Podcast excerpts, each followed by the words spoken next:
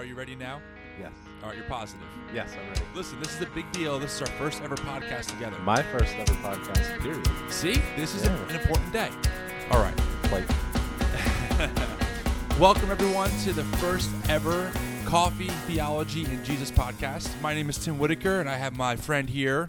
Jordan Renault. There he is, the one and only. This is Jordan's first ever time podcasting, and technically, I do podcasts um, with some other guys for MMA stuff, but this is really my first ever theology-based podcast. Um, coffee is in the name. We do have coffee here. Jordan, would you please uh, pour me a cup, and I'm going to place the microphone close to it so we can hear. Certainly.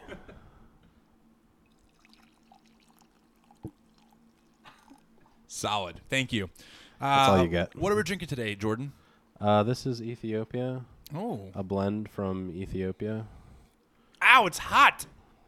Wow, that's that's scalding. Um, but it's good. Like the comments on your Facebook post.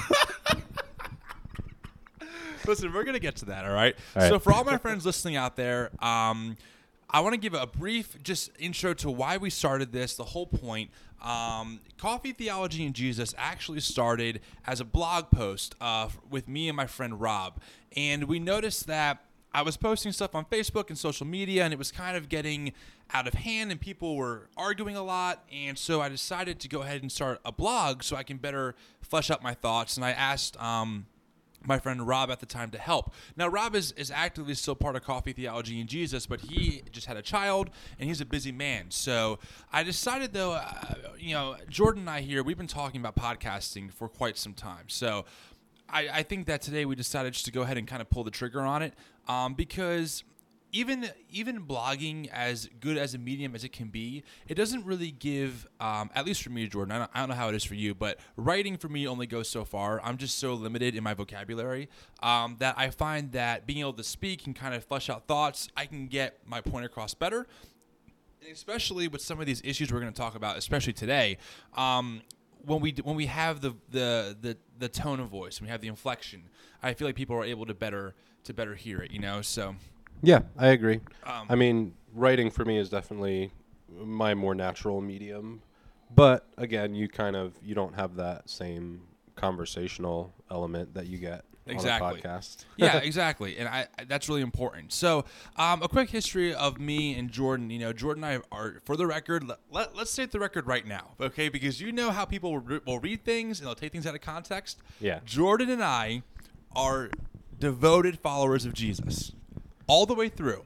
We affirm the resurrection. We affirm uh, the death. We affirm the atonement of sin. We hold mostly, I would argue, very traditional Christian views as far as uh, the Bible being the Word of God, all that kind of stuff. Would you agree with me? Oh yeah. You say that like we're gonna say a lot of things contrary to that. though. no, no. I say that just so I can be very clear. Because you know, I'll give you a great Yeah. example. Back in the day when Rob Bell came out with his Love Wins book, people were trying to say, "Well, does he even believe in the Trinity?" And they were trying to find audio clips, and they couldn't find audio clips of him specifically saying, "I believe in the Trinity." So I want to state it on our first ever podcast that we are traditional Bible believing Christians who truly believe that God's word is applicable to today, and we are most concerned more than anything uh, following the teachings of Christ and what that means for today. Right? That's what it comes down to Yeah, for us. completely. We, we affirm the Trinity, the pretty pretty basic stuff that any Christian should affirm. We are with you on that. We don't hold anything crazy. That being said, for some reason, Jordan, on my Facebook, I don't know why. I, I really don't. But people think it's uh, they, they think I'm crazy. yeah. But you you and I have been good friends. I think you're crazy on See, Facebook. I, In it, person, not so bad. but is it not true though that you have blocked my feeds from your from your Facebook? I have blocked your feeds from my Facebook. When you mentioned the Facebook post that we're going to get into, I had to go and type in your Facebook name and find you because you didn't show up on my feed. you know, I can't blame you. All right, but I just Yeah. want to state the record clearly that you and I are pretty standard Bible believing Christians, which for some people is going to breathe a sigh of relief. For other people re- listening to this, might go, "Oh, here we go. Here comes the Bible bashing. Here goes. Here comes the Bible." so, if you're still listening, yes, yes. Thank you. Um, so yeah, I just want to get that out there before we did anything else. Make sure that people Yeah. were, were very clear on where we stood everything. Now, Jordan and I, we both grew up in the church. We both um, actually we were both actually homeschooled as well at one point. Yeah, that is Um, true. Jordan, how many siblings do you have? I have eight siblings. And your mom, she that lady's a saint. She For sure. homeschooled a lot of them, right? yeah, um, all of them at some point or another. Um, I think only my two older brothers were homeschooled all 12 years. Okay. Okay.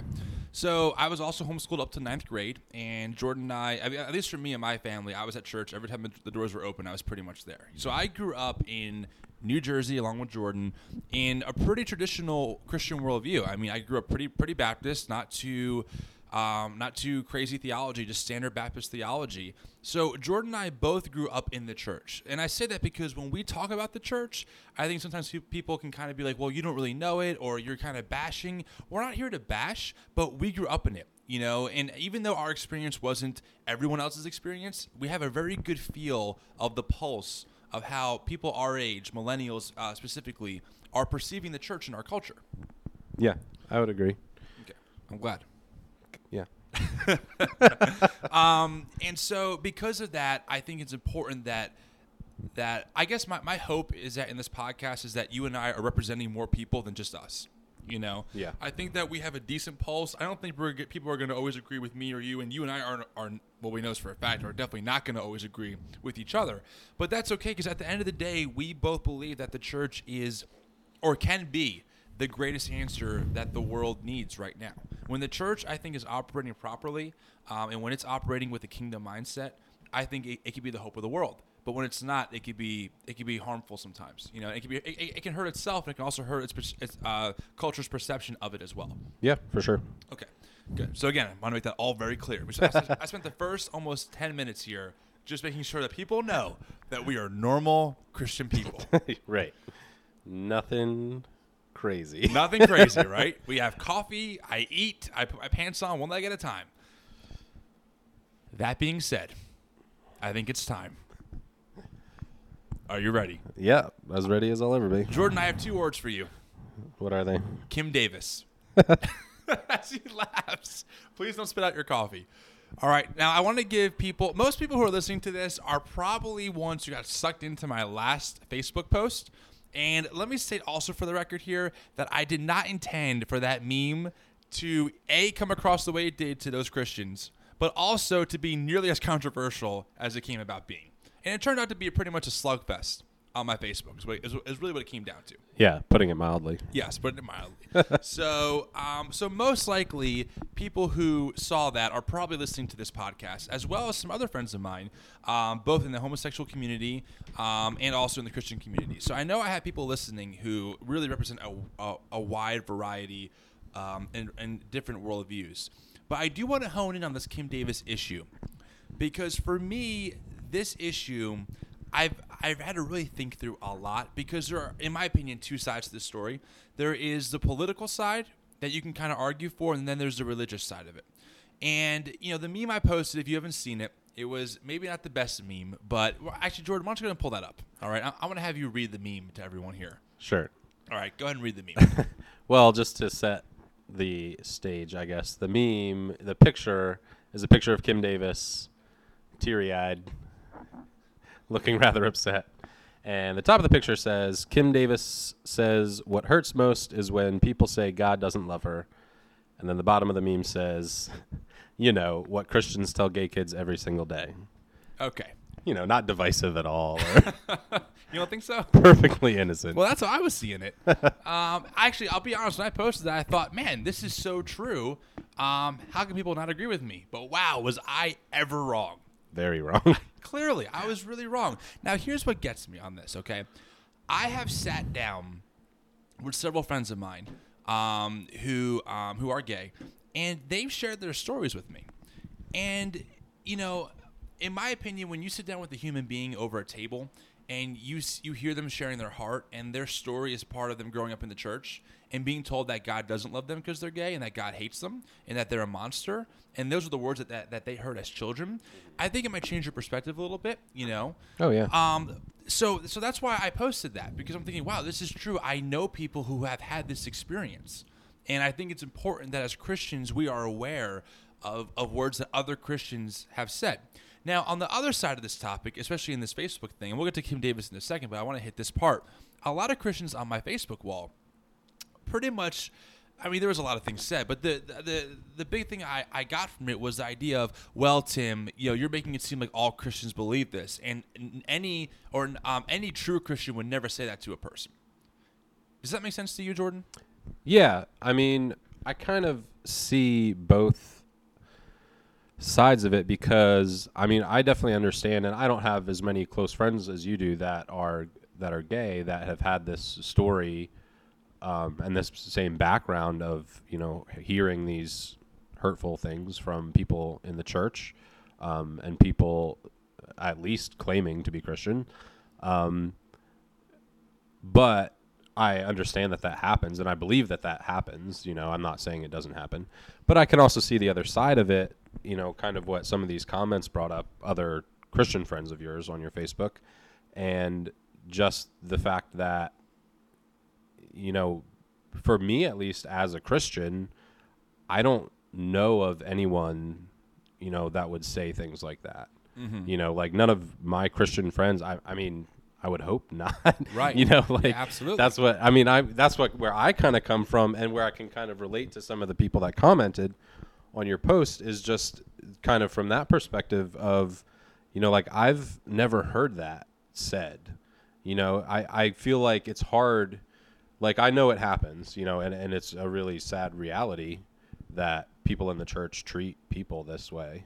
Right. Um, but it's it is it is difficult when you haven't personally seen that happen. I guess. Yeah, and I, I mean, that's true. It is true. But what what kills me here is that as Christ followers, right, we are called here to be little Christs, and while I am definitely one um, who does not believe in necessarily being just a doormat, I do believe in in following the way that Christ led. And he led, especially when it came to his disciples and it came to people who needed him, he led humble. And he led with one, in my opinion, with an attitude of, you know, I need to listen and I, and I, I need to share good news.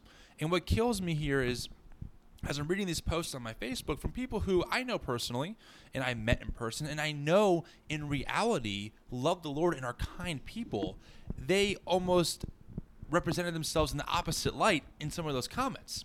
And it mm. killed me because I'm thinking, okay, you know, maybe what I posted was a little uh, a little inflammatory, honestly. You know, now that now that I'm looking back on it. Yeah. But but we had someone on there engaging with people who who was gay saying this has happened to me. And the response was pretty much like well sorry that happened to you but you know it's still not not not it's still not a common thing.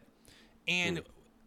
to me that that's not listening. That's not being empathetic. That's not that's not walking in someone's shoes to see you know what is this story? What is really happening here? You know is this story true? How, why is this person feeling this way? I, I highly doubt that that any gay person is making things up just to be a liar. You know, I highly doubt someone saying, "Well, you know, um, let me make up this story about some guy who I never met who who said that God hated me just so I can rile the base up." Most of these people, especially ones that I met, have real stories, and so I, I don't know. I mean, I, I struggle with this because because how Christians respond to things is so important, especially in this day and age, right? And I think about in Peter, um, when we're told to give um, an account for the gospel with respect and with honor and with, with really humility, right? And Facebook can be the opposite of that, and social media can be the opposite of that. And here's here's the other truth of it too. I've put people in rooms together in person who have argued on Facebook, and they are fine in person. You know? Yeah, hence the podcast. Not, yeah, not really. Or yeah. even even my friend on Facebook. Um, you know, um, my friend um, uh, I'm gonna call him by his first name, Hans, over there. You know, we've met in lunch many, uh, for lunch many a times, and him and I have very different worldviews, and we might even go back and forth on Facebook a little bit.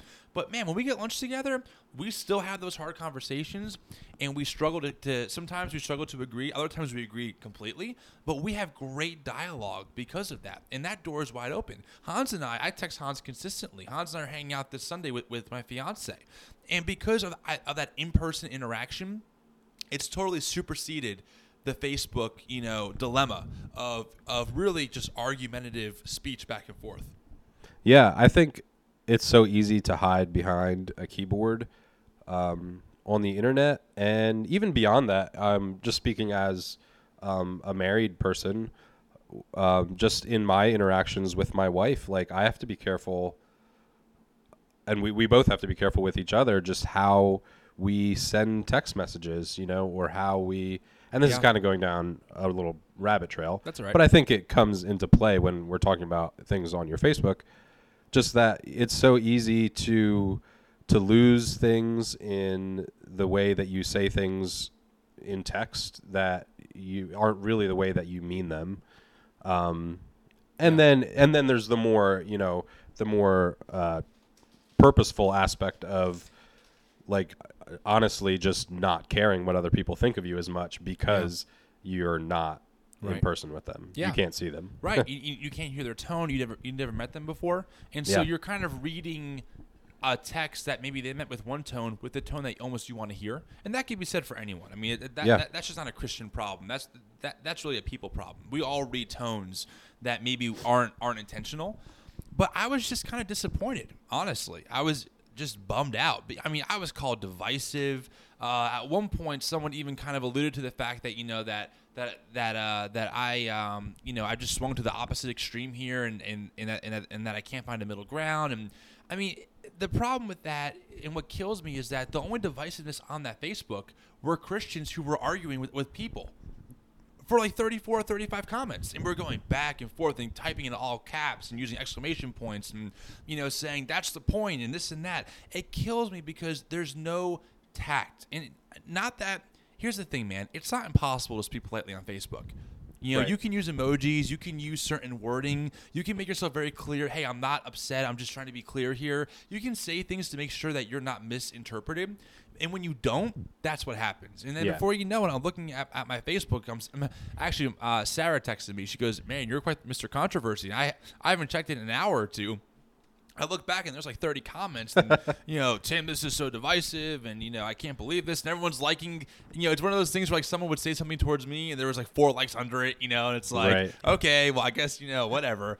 Uh, my All roommate, those people hate you. yeah, yeah, you know, I mean, yeah. My roommate texted me, I got involved in your stupid controversial thread, you know, and I'm like, oh my gosh, here no, no. go. I know? mean, this actually, honestly, and it's hard when you see something that um, either just hits a chord with you or something like that. Even as a Christian, it's hard to hold your tongue and not Yeah. get involved with it. And honestly, that's more of the reason that I blocked you on my Facebook was not not because I didn't want to see things that you had to say, but just because for my own self being able to not get involved with things Right. when I know that there's the possibility that I'm going to say something I regret Yeah. or become too passionate about something Right. and, And at the end of the day, it's kind of useless. I mean, I've never changed Yeah. anyone's opinion on Facebook, and they, they've almost Yeah, never changed mine. You know, um, but this gets back to a bigger issue for me, and, I, and let- let's take it a step back now from Facebook.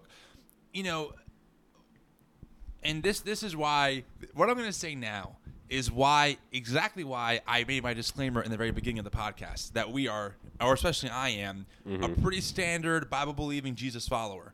I do not understand. I do not understand this war with the homosexual community. I don't get it. I don't understand it. And I think that a lot of people who like to speak for Jesus have hijacked that and made it a political agenda. And it kills me here because here's the bottom line, man. No matter how you swing it, no matter what research you look at, this country is was not founded as a Christian country. It just wasn't. Now there were parts. The Puritans came over and they tried to found it as a Christian country, but overall, majority speaking, we didn't come over here to start a Christian America. We came over here from the freedom of religion. And what what is bothering me, what, what, what bothers me is that is that what's happened is that somehow we've gotten back into this mindset that that this is God's promised land and that somehow God's coming back for his people aka Americans and that we need to make sure that everything you know that is done here legislatively is by God's standard. And and we've taken the issue of homosexuality in particular and we put it on like this pedestal of like the cardinal like thing like like to fight against. That and abortion are the two things that like that right wingers and like you know good Christian God fearing people overall are really passionate against. Yeah. Now, abortion's one issue. We're not going to touch that today. That's a whole different subject. But in the Yeah. case of homosexuality and in the case of, you know, legally speaking, I don't understand why we fight with that. I don't get it.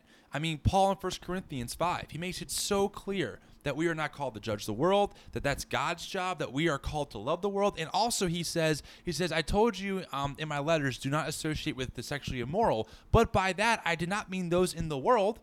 I met those in the church. Paul's speaking to the church, and he's speaking about you know the situation that happened where where there's there was um there was sexual immorality in the church, and the church was Yeah. celebrating it. And Paul's saying, no, no, no, you fight, you judge, you, you judge each other inside the church, but don't worry about the world. God will take care of that on His own. You're called to love the world. You're called to be salt and light. So, I, am I crazy? Because I get so fired up. I am so fired up over this because I know people that really are like, you know homosexual homosexual marriage should not happen. I'm like, why? Legally speaking, I don't understand that. It's not fair to them. It makes no sense, regardless of my disagreement with that situation. It doesn't matter because our country legislates tons of things that, as a Christian, I disagree with. I don't believe in sex before marriage. I'm not holding a picket sign against college kids who are sleeping around. Right. You know, I'm, I disagree with getting drunk. I think that that is also wrong. I'm not picketing Budweiser, but for some reason we're picketing this issue. Why, Jordan? Give me hope. Why are we doing this? Yeah, I don't know. I mean, to a certain extent, I'm as dumbfounded as you, but I think part of it comes back to well, it's it's it's there, you know, it's the issue right now. I think is part of it, you know, and it has been for a while. It's not that it's just you know like this past week, but because of the new legislature and laws coming through recently, I think it's become a really prominent issue currently. I think that's part of it. Okay. Um, but I think it's just also something that some Christians feel like it's easy to be against. And demonize. yeah. Um, yeah, and yeah, I don't I don't know. It's it's it's hard to to say why it's become such you know, like Like, hot button issue. right, right. Yeah, I, I don't get it. I'm dumbfounded because, in my opinion, there are much more important things that the Bible speaks about. Oh, yeah. That our country does that are immoral and unjust. That, are, that I can back up biblically, verse after verse, all throughout the Bible, not just with five or six different verses that are kind of scattered throughout. That most Christians don't think twice about, and they participate in. Yeah. And that's you know, and look, I'm not. Um, this is not about being perfect. This is not about you know being holier than thou at all. But it's simply saying to ourselves, you know, I. We, we rally against that. We rally against you know the homosexual for no reason. Their their actions in our in their life ha- really have no effect on ours. But we have no problem participating in certain cultural things that really are not healthy at all as a culture. We are a completely greedy culture. I mean, our our culture of America is built on greed. Hmm. It's built on it. And that is something that the Bible rallies against all throughout Scripture. I mean, Jesus Yeah. even says you cannot serve both God and, and money or mammon, you know? How many people do we know have given away their families for a better career? Yeah. Yeah, I mean, I think the other thing too, something that just came to mind that um, is, I think, just a, a concern of a lot of Christians looking at this issue, is the way it, the things it could affect in the future. Um, looking at like the freedom of speech for pastors to be able to say, you know, I don't believe that's okay, so I'm not going to perform this wedding, and now that's illegal, Right. and he can't say that, um, which has already happened in other places. You know, I believe in Canada, Yep. like things like that have happened. Sure. Um, so I understand that that concern, and um, from my perspective, I'll just share a little bit of Sure. my perspective on it right now. Um, I take a step further back, and and I only say that um, the government. I don't think the government should say if that anyone can be married or not. That's personally my view on it.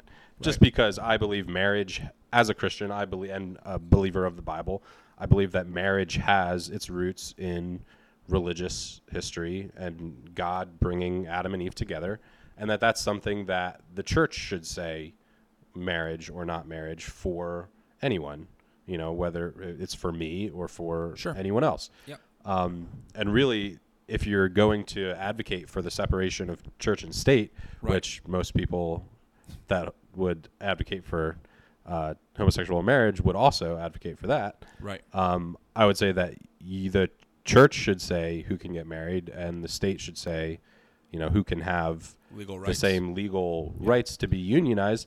And in that case, then it doesn't matter to me. You know, like if you Right. want to be together Right. and have those same rights, that, like you said, that doesn't affect me. Right. You know, that doesn't change And anything for under me. our law, it's your right to have. Yeah. That's the Yeah. thing is like our the Constitution is n- does not state one way or another, you know, regarding legal rights for married couples of same sex or not. So if you know, so my like you're saying, I don't understand again why this is such a big thing in that realm. Now, what you're saying, I think, is completely true as well. Your concern or a Christian's concern can be valid at times.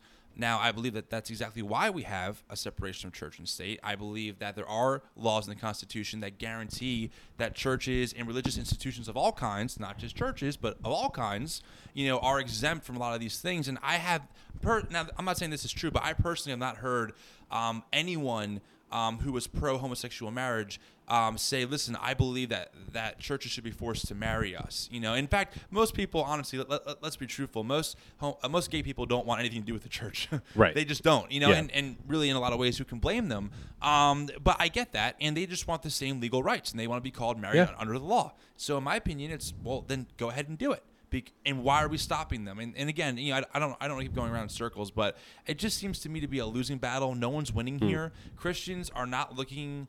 Um, they're not being hated for the for for the uh, for the right reasons, in my opinion. And Yeah. I know you wanted to get to this. We were talking about you brought up earlier, John fifteen eighteen yeah, that was it. um, about you know the and it's where pretty much Jesus says you know like the world's gonna hate you, Right.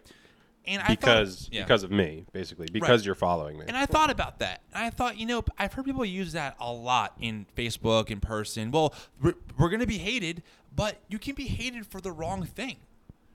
Yeah. You- it's possible. You know, Jesus was the one hanging out with the sinners. That's why he was hated. Jesus was the one who was saying, "Give your taxes to Caesar, give to God's what is God's." Jesus, Jesus was the one holding on the erring on the side of grace and humility and hanging out with people who sh- he wasn't allowed to hang out with, quote unquote. Right. That's why he was hated. You know, Right. the, pe- people forget. They say, "Well, you know, if the world hates us for doing the right thing," I would rather, yeah, if you're hated for the right reasons. If we were hated because we were so graceful and, and, and we just believed the best in everyone, and the society hated us because we were just too kind and loving, that's a good reason to be hated. But if we're hated because we're the ones like casting the first stone, that's the wrong reason to be hated, and you can't find that support in Scripture. Yeah. you just can't find it. I don't know. I, it, Yeah, I just don't get. I it. mean, I think it can go either way with that too. Just that you know, there was always that balance in that I see in Christ's ministry. That whenever he encountered someone, um, he always loved them, and he always had so much grace for them. And the other thing, though, that we forget sometimes is that he always called them to repentance. Mm-hmm. And I think that's important. And I think we do that really bad Right. a lot of times. Right. And at the completely wrong time. Right. And, but that still is an aspect of it. hundred percent. And I think that's something that, you know, we can be hated for too. Even if we are, you know, being loving and being graceful, you know, when it gets to that hard aspect of, Yeah. there is a point where, you know, you have to call someone to repentance. Well, and that's that's if I agree with you on that. What I would what I would argue is that is that we've been calling America to repentance Yeah. without showing them any love or reason why. You know, I mean, Jesus gives like the woman at the well. He offers her eternal uh, water that, that she'll never thirst again. That sounds a lot better than what she's currently involved with. Right. So Jesus doesn't just say, "Hey, repent." You know, he gives Oh, yeah. a better reason of why why why turn from from from what I'm doing. I mean, that, that's what repent means. Repent means to turn from what you're doing, go the other way. Exactly. So so for people who are stuck, who have a, who are down and out, who are depressed, the gospel is beautiful because it offers a way out of those things. But if people don't know what they're being saved from, and all they hear is repent because you're sinful, all of a sudden all of these other things start getting wrapped up in their head, and they have this totally wrong view of repentance and even the word sin. I mean, the word sin simply means to miss the mark.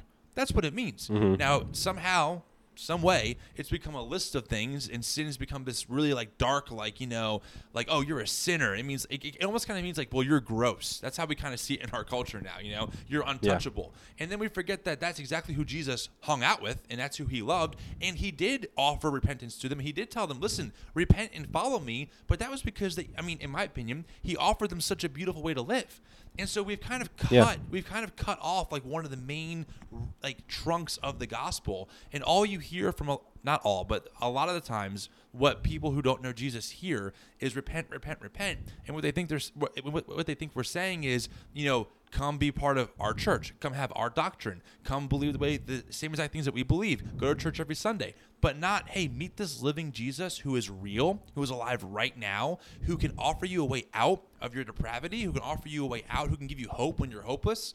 Here's here here he is. Here's why i follow him. Right. it's not that's not happening by and large. It's starting to grow there's a movement happening where people i think are owning that hey you know what as a church we we, we missed a lot of things and we, we want to repent from that ourselves we want to turn from those ways and we want to introduce people to jesus who is real not just a system. But until that happens in the public spotlight until honestly until these politicians get the heck out of religion and get the heck out of Christianity, we're going to be fighting it. In, I feel like like an uphill battle because for every one thing I say, I feel like I have four other guys in the in the media spotlight who are politicians saying that they're a good guy, God fearing Christians, Right. saying the complete opposite. Right. And that's the thing. Somebody brought up, I think, on your Facebook post that I agree with. It's definitely true a lot of the time is that the people that are saying these things aren't necessarily the majority, but they're definitely the loudest, you know? Yes. And sometimes the people, you know, making religion all about politics and or making, you know, if you're a Christian you have to be a Republican, you know, or things like Right. that. Like those are the people in the spotlight, the people in the media that you see, you know, that are Yes. prominent even though there are and you know thousands Yes. of Christians out there that love Jesus and love people Yes. and would never even enter their minds to Right. act you know in these ways that you see you know Well, like- Westboro Baptist and Exactly. You know, These people like that. who we look at and we're like, how did you get the the the um like the audience that you have? I don't understand that. And it gets Yeah. me upset because th- those are people representing my Jesus, your Jesus, the Jesus of the Bible, Hmm. who, when you read that scripture, is all about redemption, is all about second chances, is all about hope. I mean, that's the whole point of the gospel is that while we were still in our mess, while we, while we were still Yeah. broken, while we were still missing the mark, Christ still offered himself to save us. yeah That's what's so beautiful about it, and yet we are so not graceful to other people. It reminds me of the story of, of the um, of the man. It's the parable in the Bible where um, this guy was in debt to I think uh, his master, uh, you know, like a lot of money, and he begged for his life, and he begged for the debt to be forgiven, and it was the master forgave the debt, and that same guy who had his debt forgiven then went out and shook up one of his other guys for like ten bucks, Right. and put him in jail because of it. And Right. the, and the king found out and was like, "Are you kidding me?" And it's the same kind of idea. We've been shown so much grace. We preach grace. We we, we, we put these Bible verses on our Facebook about how Christ saved us while we were still in sin. Yet we can't offer people grace. We can't offer anyone ga- uh, a grace. We can't offer the politician grace. We can't offer the guy on the streets grace because he's quote unquote too lazy. We can't offer the mom on welfare grace because she's quote unquote abusing the system. We can't offer the gay person grace because well they're just gay. It's ridiculous and it's it's completely hypocritical. Yeah. And that's what kills me here is that I feel like like my faith has been kind of hijacked because I'm looking at scripture. I know you do the same thing, and we're like, what book are we reading and what book are they reading, and how are we coming to these completely different conclusions? Yeah, I think it's when you get that like quasi mashup of the Bible and uh, politics, the Bible and Fox News, or you know whoever it is. it and, and- yeah, and I, I, I hate to bash on the right on the right wing because there's definitely left wing as well. That you, you could definitely abuse it on either Yeah. side. There's no doubt. But right now, the right wing has the corner on Christianity by and large. The majority of Christians, not all, but I would say the majority are either slightly right or pretty right wing. You know, either either they voted for Bush last year or they voted for Romney last year. You know, I mean, it's one of those things. And when it comes to the situation uh, of Kim Davis, it's just it, it's it, to me it's fuel to that fire. You know, I mean, I don't understand uh, this position that Kim Davis has. I don't understand it. I don't understand on a religious uh, text, of course. Now, politically, one can make the argument. One could argue, anyone could, could argue that, hey, you know what? The Supreme Court um, legislated that law. It shouldn't. It, that's not the Supreme Court's job. I'm going to follow the, um, the the state law instead. That's that's an argument that that hey, in America, that's all we do is we debate those kinds of things. But when you turn it into a tyranny and a religious persecution thing, and you say, "Whoa, Yeah. I got thrown in jail because I was forced to do this and I refused," that to me, man, you are so far off, and you actually, in my opinion, you make light of real persecution. Yeah. Oh, definitely. And I was just thinking the same thing. Like, I mean, literally, what happened was, and you were kind of filling me in this in on this the other day. Yeah. Just that she stopped issuing the marriage license. Yep. And also then refused to leave the courthouse. Right. Right. Refused to stop doing her job. Right. So it's kind of like she didn't have to do that. She's kind of almost putting in herself in the position that yeah, you're going to get arrested because now you're breaking the law. Right. And then calling yourself a martyr. Right. Because of that. Right. It's like, excuse me. You have no idea. Like I have no idea. None. What it means to be a martyr Right. For Christ. Paul you is know? thrown in prison against his will, writes that it is pure joy to be persecuted, and and saves the jailer at one point. right. And here we have this lady. Now, Kim Davis is kind of a straw man for the sake of, of this debate, but also it's also Kim Davis as well. Yeah. Here she is, kind of, you know, she she cries when she gets out of jail. She has Mike Huckabee there crying, saying, "Our God is alive and He rescued me." It's like, lady, you put yourself in prison. No one forced you to sign that. You could have resigned your job if you were that convicted. Yeah. Which, by the way, can we just say, I'm sorry, I, this needs to be said. I'm so fired up over this. How I'm sorry, I, I need a minute here. The bias is so ridiculous. Kim Davis has been doing that job for, for over two decades, over 26 years. Mm-hmm. I guarantee she signed off on a ton of marriage licenses of divorced couples. Right. Something that the Bible And- talks about. Was divorced herself more than Yes. once. And listen, this is not about judgment on Kim Davis, okay? Right, no. I get that. But here's the problem. When you're going to stand up for the sanctity of marriage, but your own life has been nothing but really a desecration of marriage, three marriages, it comes across as what we call a hypocrite. In fact, Jesus Yeah. even talks about that. He says, hey, get rid of the plank out of your own eye before you get rid of the speck out of your brother's eye. So Kim Davis becomes this imaginary martyr. All of his politicians, like Mike Huckabee, rally around her, calling it, oh, standing up for freedom and for tyranny, you know, and standing, standing, standing up against tyranny. I heard a sermon by a pastor that pretty much argued that American America is a Christian nation because the Puritans meant it to be a Christian nation, and that Kim Davis was was was, was refusing tyranny. And I almost spit my drink out. And this guy had a beard and looked cool. For shame. I know, for shame. No, no, I mean, he, he's still a brother, you know. But but I'm, I'm watching all this, and I'm sorry to kind of dominate the conversation here, Jordan. It's, it's, it's been on my heart so much.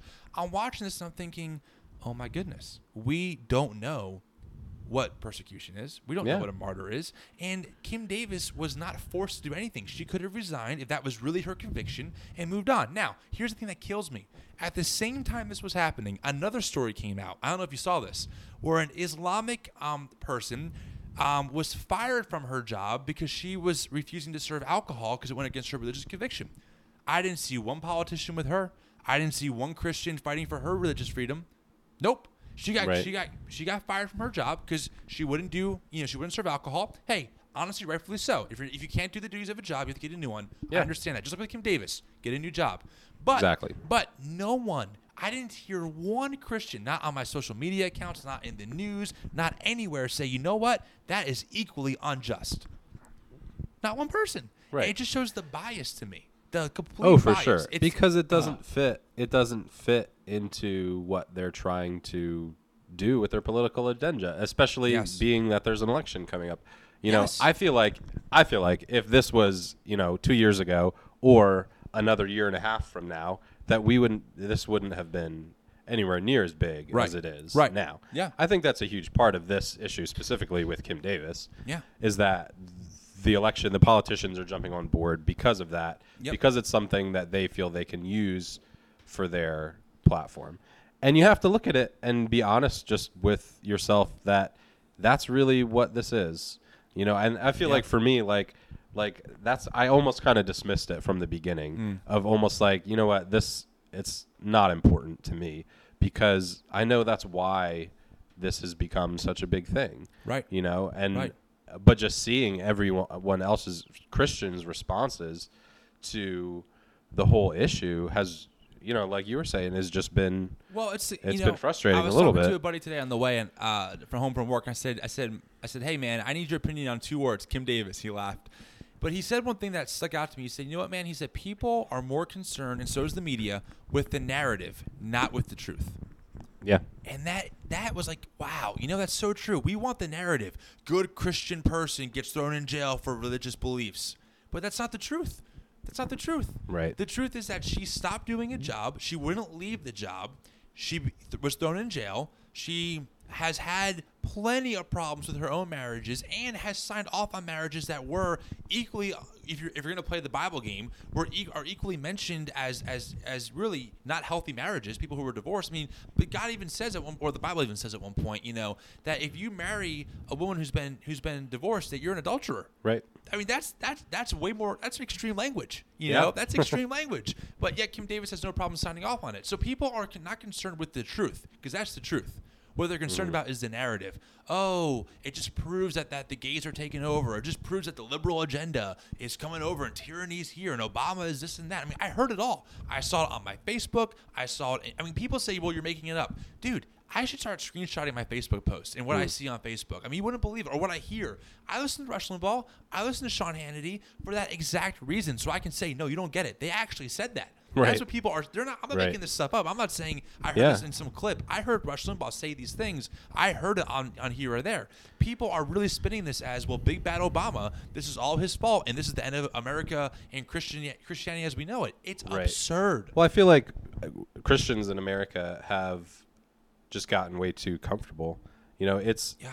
to the point where I mean, you could say, and I mean, you and I have looked at this in like when we did the whole study on like with the Unchristian book, and just Yeah. the percentages of people in the U.S. that claim Christ, and then nothing in their life matches up with that. Yeah. and I think it's a product of just this this comfort that we've had, if you will, how easy it is to be a Christian in the U.S.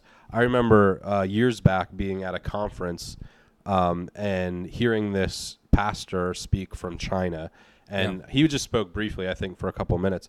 But one of the things that he said that stuck out with me, I honestly don't remember anything else from the entire conference except for this, was, and this was at a time, um, this was, I think, in 2008, 2009. Okay. So it's kind of coming out of, and Chris, uh, China has been coming, kind of coming out of that communist, very oppressive, religious oppressive Yes.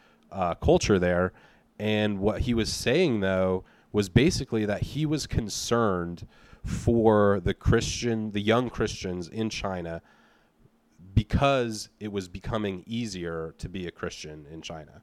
That was his concern that they would become too, you know, lukewarm. That they wouldn't be. That it was like. It was kind of the opposite of what we're complaining about here. The Right. extreme opposite. Yeah. Just this guy saying, you know, like this is the real problem is when it's too easy to be a Christian. Yeah. And I believe that, you know, and and claim that for myself that Yes. I've had it easy. You know, we've had Right. it easy Right. to to follow Christ. We've had it handed to us, man, on a, on a golden platter. Yeah. Absolutely. And then we we we, we balk at like the the littlest Right. you know, I that mean- what we see as an encroachment on our which really comfort. it's really in my opinion just j- just an equalization because Christianity has, has been pretty heavily favored for the past 40 years in America. I mean, Oh, yeah. even the idea of, of reading or singing hymns in public school, that's nowhere in the Constitution. I mean, people go, "Whoa, Tim, how could you say that?" Well, it's not. You know, just like how I would never advocate for reading the Quran on a on a on a on a school morning, I can't advocate for reading the Bible on a school morning because legally it shouldn't happen. That's we came out we came out of tyranny. We came out of, of religious persecution. People forget that it was the Catholic Church in bed with the king right. that made us leave. It wasn't it wasn't Islam, Right. it wasn't Hinduism, it was the Catholic Church and really Christianity in, in its early stages, Mm-hmm. you know, that really was in bed with the king that made us come over here in the first place. Yeah. So all I have to say, Jordan, I, I look at all this and I think, wow, I think like like you really nailed it up and you really summed it here that and I'm guilty of this as well. You know, we grew we grew have grown up in a culture where you can live and not need God. You know, we have enough we have more material stuff in this country to last I mean I mean, what's the, what's the uh, statistic? It's uh, you know we're we, we're five percent of the world's population. We use twenty five percent of the world's uh, resources. Now I don't know Yeah. how true that is, but it, I, I, Something like that. I would not believe it. Let's put it that way. Yeah. I mean, we you look even where we're sitting in, in my in, in, in my basement here. I, I'm looking at six couches, a huge TV, a surround sound system. You know, we have a lot of stuff.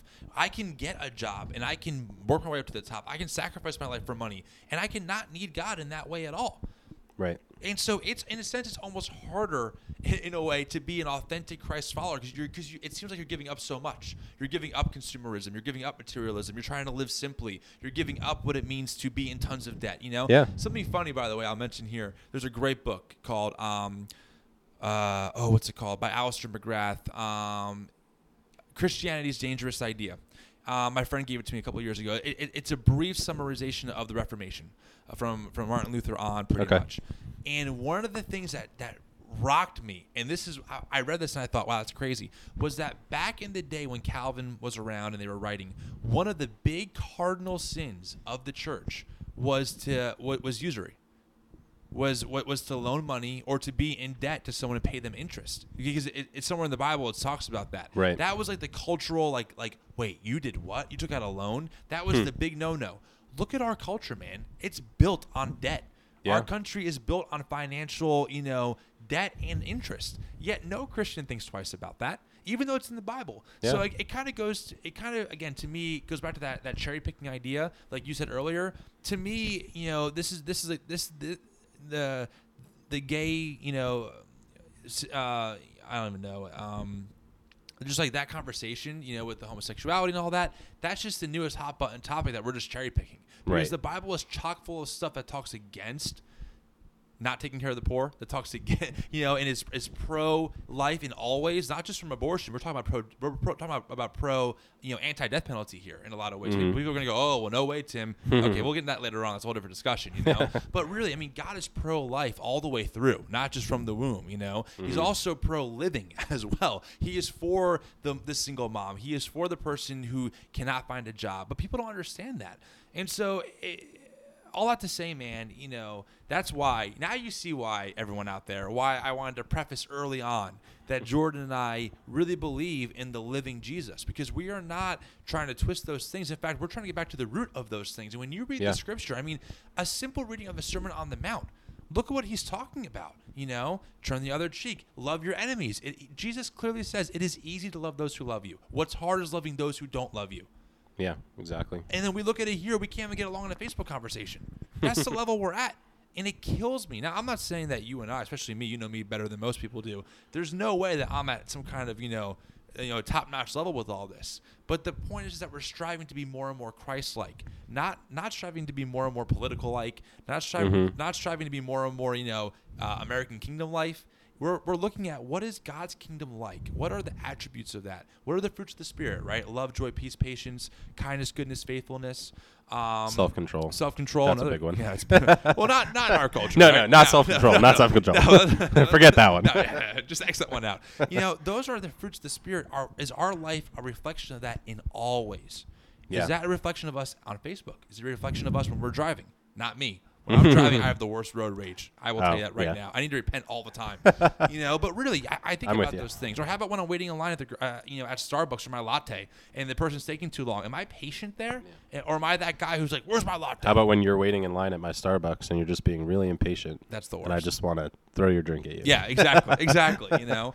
So anyway, I know we're a little off topic here, but when it comes to the situation, bringing it one more time back, the Kim Davis thing. That's why I'm so baffled because I don't understand um, how we call that persecution. Hmm. I don't understand it. You know, anyone can pray at any time. You can go out into your town hall, get on your knees, and start praying. No one's going to arrest you. Right. You know, well, you and I can have this podcast talking about the life that God gives. We can put it publicly to the whole world. Yeah. No one's going to arrest us. Attach our address to it for for Right, all you right, care, really right? Could, right. There, there's no fear here Exactly, of somehow you know of our rights being infringed. All that's happening is that another group of people, other groups of people, are asking for those same rights. Hmm That's what it comes down to. You Yeah. know, other people are saying, "Hey, um, we noticed that the Christians have had a lot of really great rights that the Constitution guarantees them, but we haven't received some of those rights, and constitutionally we deserve them." And I'm saying, you know what? You're right. You're right. Regardless of my view on this or that, or regardless of your view of me, I deserve the rights that I have, and you deserve the rights that are guaranteed to you by the Constitution. And that's the end of it. You know, it's not our job to judge the world. Christians mistake it because what they do is they read the Bible. They think that that when Paul's writing to Corinthians, that he's writing to the world. He's writing to the church. Yeah. All those letters are written to the church. They're Yeah. not written to the outside world. I, I don't get it. That's oh, I'm, I know I'm all fired up. I know I can't believe it. Yeah, I mean, I think it. I think it does come back to um, just that this is something that in that we feel, and I say we Christians at large feel that it infringes somehow on our Right. This Christian nation Right. in quotation marks that we've Yeah. set up for ourselves here Right. that is almost an illusion to begin with Right. because of just and, and this comes back to the thing I said about the pastor in China just the ease with which it is in the US to say yeah I'm a Christian I follow Christ Right. and just how close that is to just not that like there's no substance to that. Like there's Yeah. nothing to back that up in your life and the way that you live. And i feel like when it comes back to like just the kingdom of god and kind of the the, the spiritual realm in this and i see that and i see um the enemy looking at that and saying you know what? That's good. Because the closer they can be to the mark, if you Yeah. will, because we Yeah. talked about missing the mark. Yeah. The closer you can be to the mark and still miss it, the better, as far as he's good. concerned. Yeah. Because you don't know then. It's so harder to see it in your life. And that was me for so long too. In my life, just being so close to uh, w- what it actually is to be a Christian, you know, living exactly like what I thought a Christian should live, um, and never having that intimate relationship with Christ, that what it really means to be a Christian. And, you know, by the grace of God, I was pushed to confronting that issue. But for so such a large portion of Christians in the U.S., there's nothing to ever push them into encountering that. Yeah. You know, they never have to look at their life and say, you know what, do I really Yeah. believe these things that I'm professing to believe? You know, do I really believe that I should open my house to to homeless people Right. or, you know, whatever it is that the Bible commands, you know, over and over sometimes, like do I really believe these things? And this is something I think that pushes back against that comfort and that mindset that we have so often Yeah. as Christians in the US. No, you're and I think that's correct. why it's become such a hot button. I mean, I couldn't have said that better myself, man. It's absolutely the truth. It's completely true, and um, it's a little scary, frankly. It just is. Um, yeah. Well, that was good. Yeah. I thought that was good. 52 minutes in. That's a pretty long conversation. Time flies. Awesome. Time flies. When you're having fun. Yeah, no, absolutely. Well, um, I don't know, man. I mean, I, I don't know if there's really much more to say than that. You know, I think you, you summed it up pretty well, and it's up to us as Christians to examine ourselves first. You know, I mean, the end, at the end of the day, the New Testament was written to Christians. It was written to the world. Right. Rome was definitely not a Christian nation. Corinth was not a Christian nation. Nope. Ephesus was not a Christian nation. And yet you don't see you don't read much of Paul bashing Rome or Corinth or Ephesus or wherever else he is. He just talks about how Christians are to behave in the world and how they how they are called to behave with each other. Yeah. And at the end of the day, what Paul pretty much says is the the basic two commandments: love your neighbor as yourself, and love God with all your heart, soul, and mind. I mean, everything comes down to that anyway. Right. So when we're not doing that, we're missing the mark every time. Every Yeah. time. When we're not when when we're not compassionate, when we're not just, we're not when we're not walking humbly, when we're not giving a, a polite, respectful account. I'm not saying again, no one's saying be a doormat. I understand that. There's evil in the world we have to stand up to. Sex trafficking is a huge thing that anyone would agree with. That is terrible, but that's mm-hmm. something that Christians can own and fight against. Yeah. Absolutely. But hey, our battle's not against flesh and blood, right? It's against the powers. It's against spiritual things. It's not against people. And I think, like you said, the enemy rejoices and he is thrilled when we take our battle to people. When, Mm-hmm. when, when, when we take a certain people group or a certain religious group and we target them and say, "Oh no, you're the ones who are out. You're definitely out unless you repent." I think that that the enemy looks and goes, "Great, that's right. Yeah, get mad at the people. Not not at, at what's really going on that you can't see, but get mad at people, Yeah. and and that's what happens, you know. Yeah. So, wow. Awesome. All right, good. well, everyone, thanks for listening in. If you Yeah. made it through the whole hour and don't want to kill us, um, you can tune back in for our next episode. Um, this is our first episode, so who knows where it's going to go from here. All two of you. yeah, all- yeah. At this point, everyone's just tuned out. Like, I'm all done listening to Everyone else is sharpening something. I'm sure at this point, Jordan, we made, we made no one happy. I, I bet all my gay friends hate me, and I bet all my Christian friends hate me. So I'm sorry to both. I love you all anyway. Hopefully, you guys already know that we'll see you guys next time. Yeah. Awesome. Send out.